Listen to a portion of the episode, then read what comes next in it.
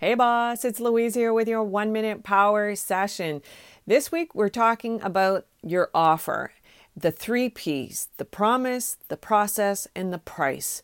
And today, we're talking about the promise, the transformation or the result that you give your uh, client. Now, that needs to be clear, concise, and the result or that transformation your product actually solves.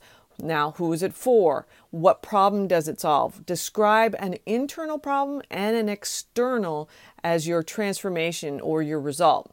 There needs to be a core promise that you need to draw a connection to that actual promise or problem. Now be specific, concrete, measurable, detailed. And does your offer save time and or money. These are the two biggest objections in a promise. So to help you further, there's a PDF that's available at louisecorville.com slash your offer. Thanks so much for listening. Bye for now.